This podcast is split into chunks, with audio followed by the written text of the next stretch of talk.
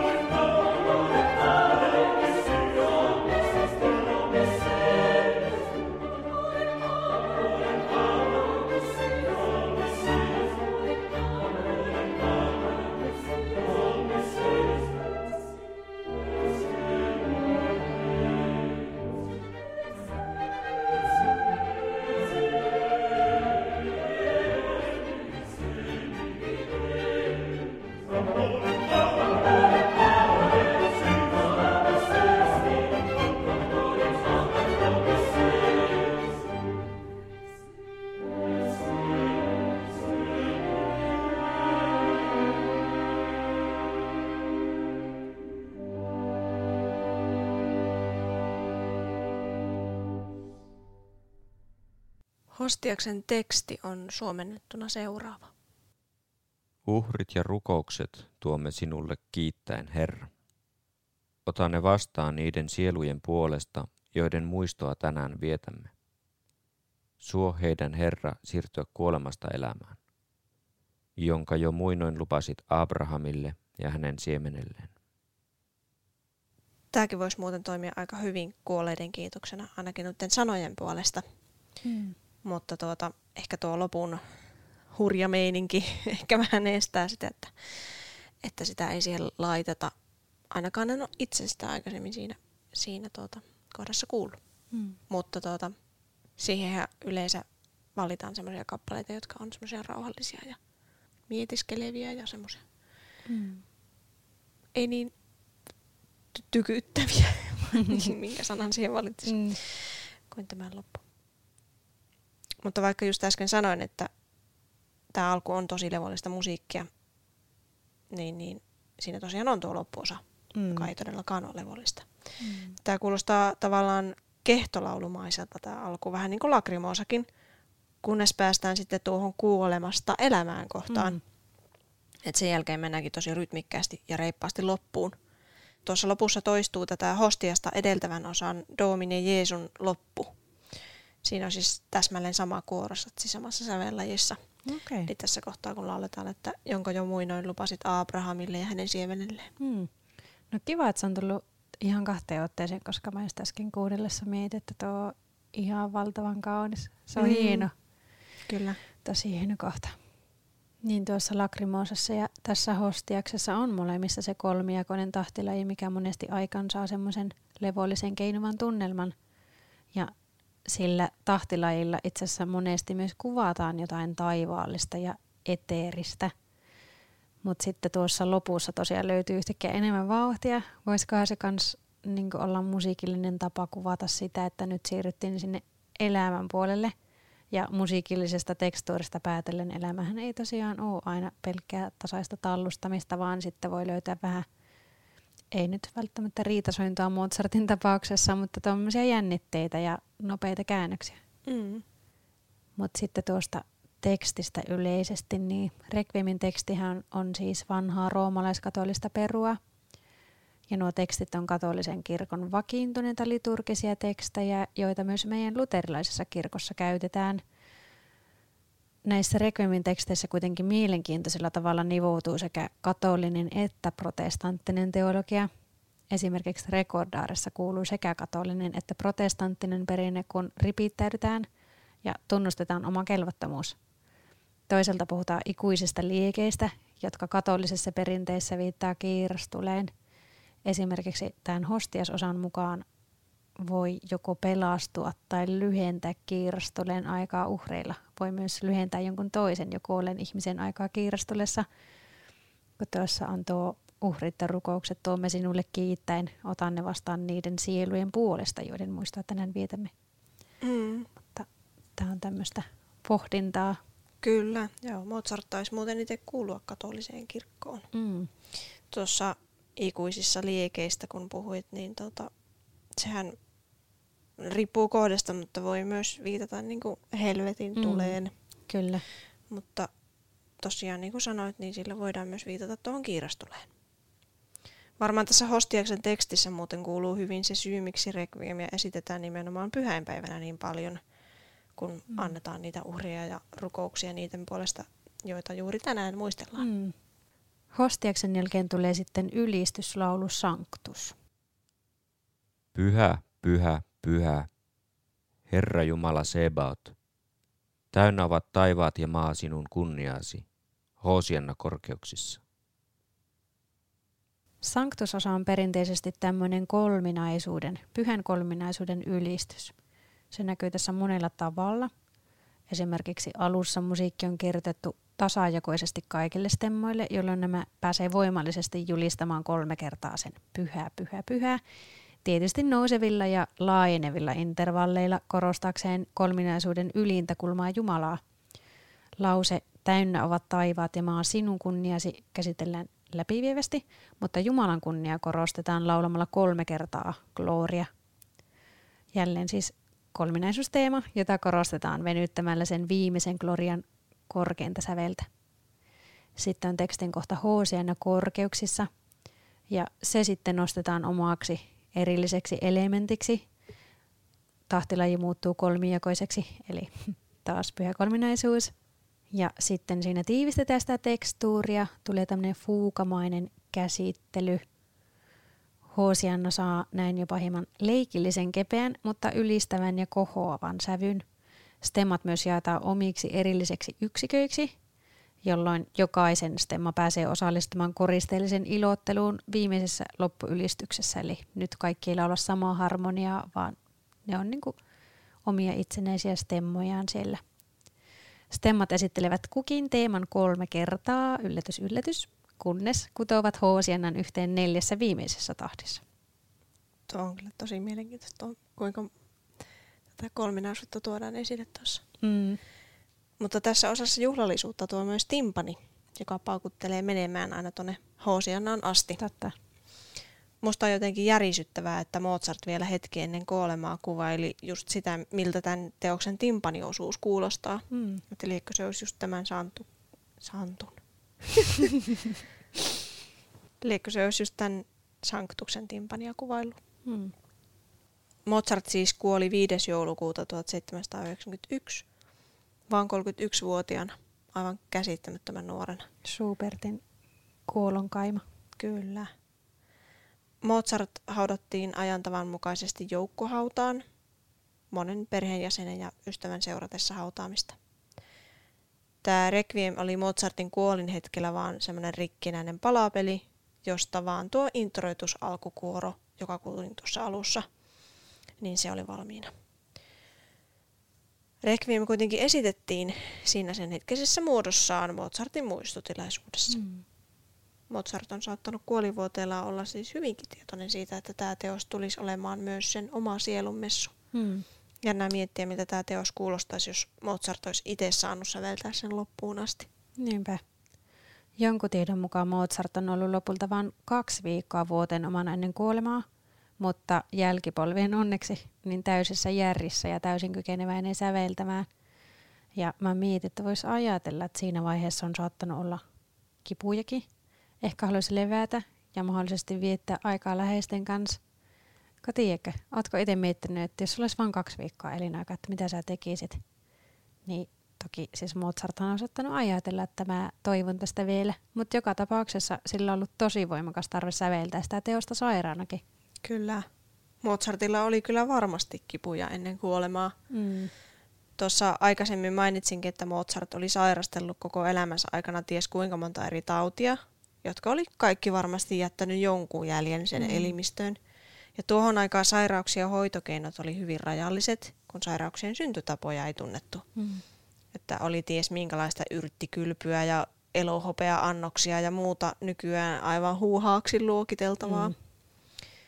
Yksi suosituimmista keinoista hoitaa sairauksia oli suonen iskentä, eli laskettiin huonosti voivalta potilalta enemmän tai vähemmän reippaalaisesti verta. Mm. Nykytiedon valossa tuo on varmaan kaikista huonoin keino hoitaa sairauksia. Niinpä. Mutta tällainen toimenpide tehtiin Mozartillekin, ja se on varmasti osaltaan jouduttanut Mozartin kuolemaa. Mm-hmm. Tuntuu karulta ajatella, että jonkun tällaisen takia yksi klassisen musiikin historian merkittävimmistä teoksista jäi säveltäjältä kesken. Mm. Eikö muuten Pahkin kuollessaan jättänyt jonkun teoksen aivan kesken? aika pysäyttävää nähdä konkreettisesti nuottikuvasta, että tuossa elämä loppu. Niin, kyllä, kirjaimellisesti pysäyttävää. Loppujen lopuksi tämä Requiem on, niin kuin Lotta saattaa alussa sanoakin, niin rukousta Jumalalle. Me juteltiin aiemmin Lotan kanssa, että tämä sielumessu olisi voinut olla pelkkää uhkakuvaa, pelottavaa viimeistä tuomiota ja hurjia helvetin kuvauksia, mitä tästä kyllä löytyykin. Mutta on myös osia, missä rukoillaan ja suorastaan anotaan armahdusta. Tämän kaiken keskellä kuitenkin on levollista luottamusta ja iloistakin ylistystä Jumalalle. Lopetetaan siis jakso valoisiin tunnelmiin näihin sanktuksen säveliin.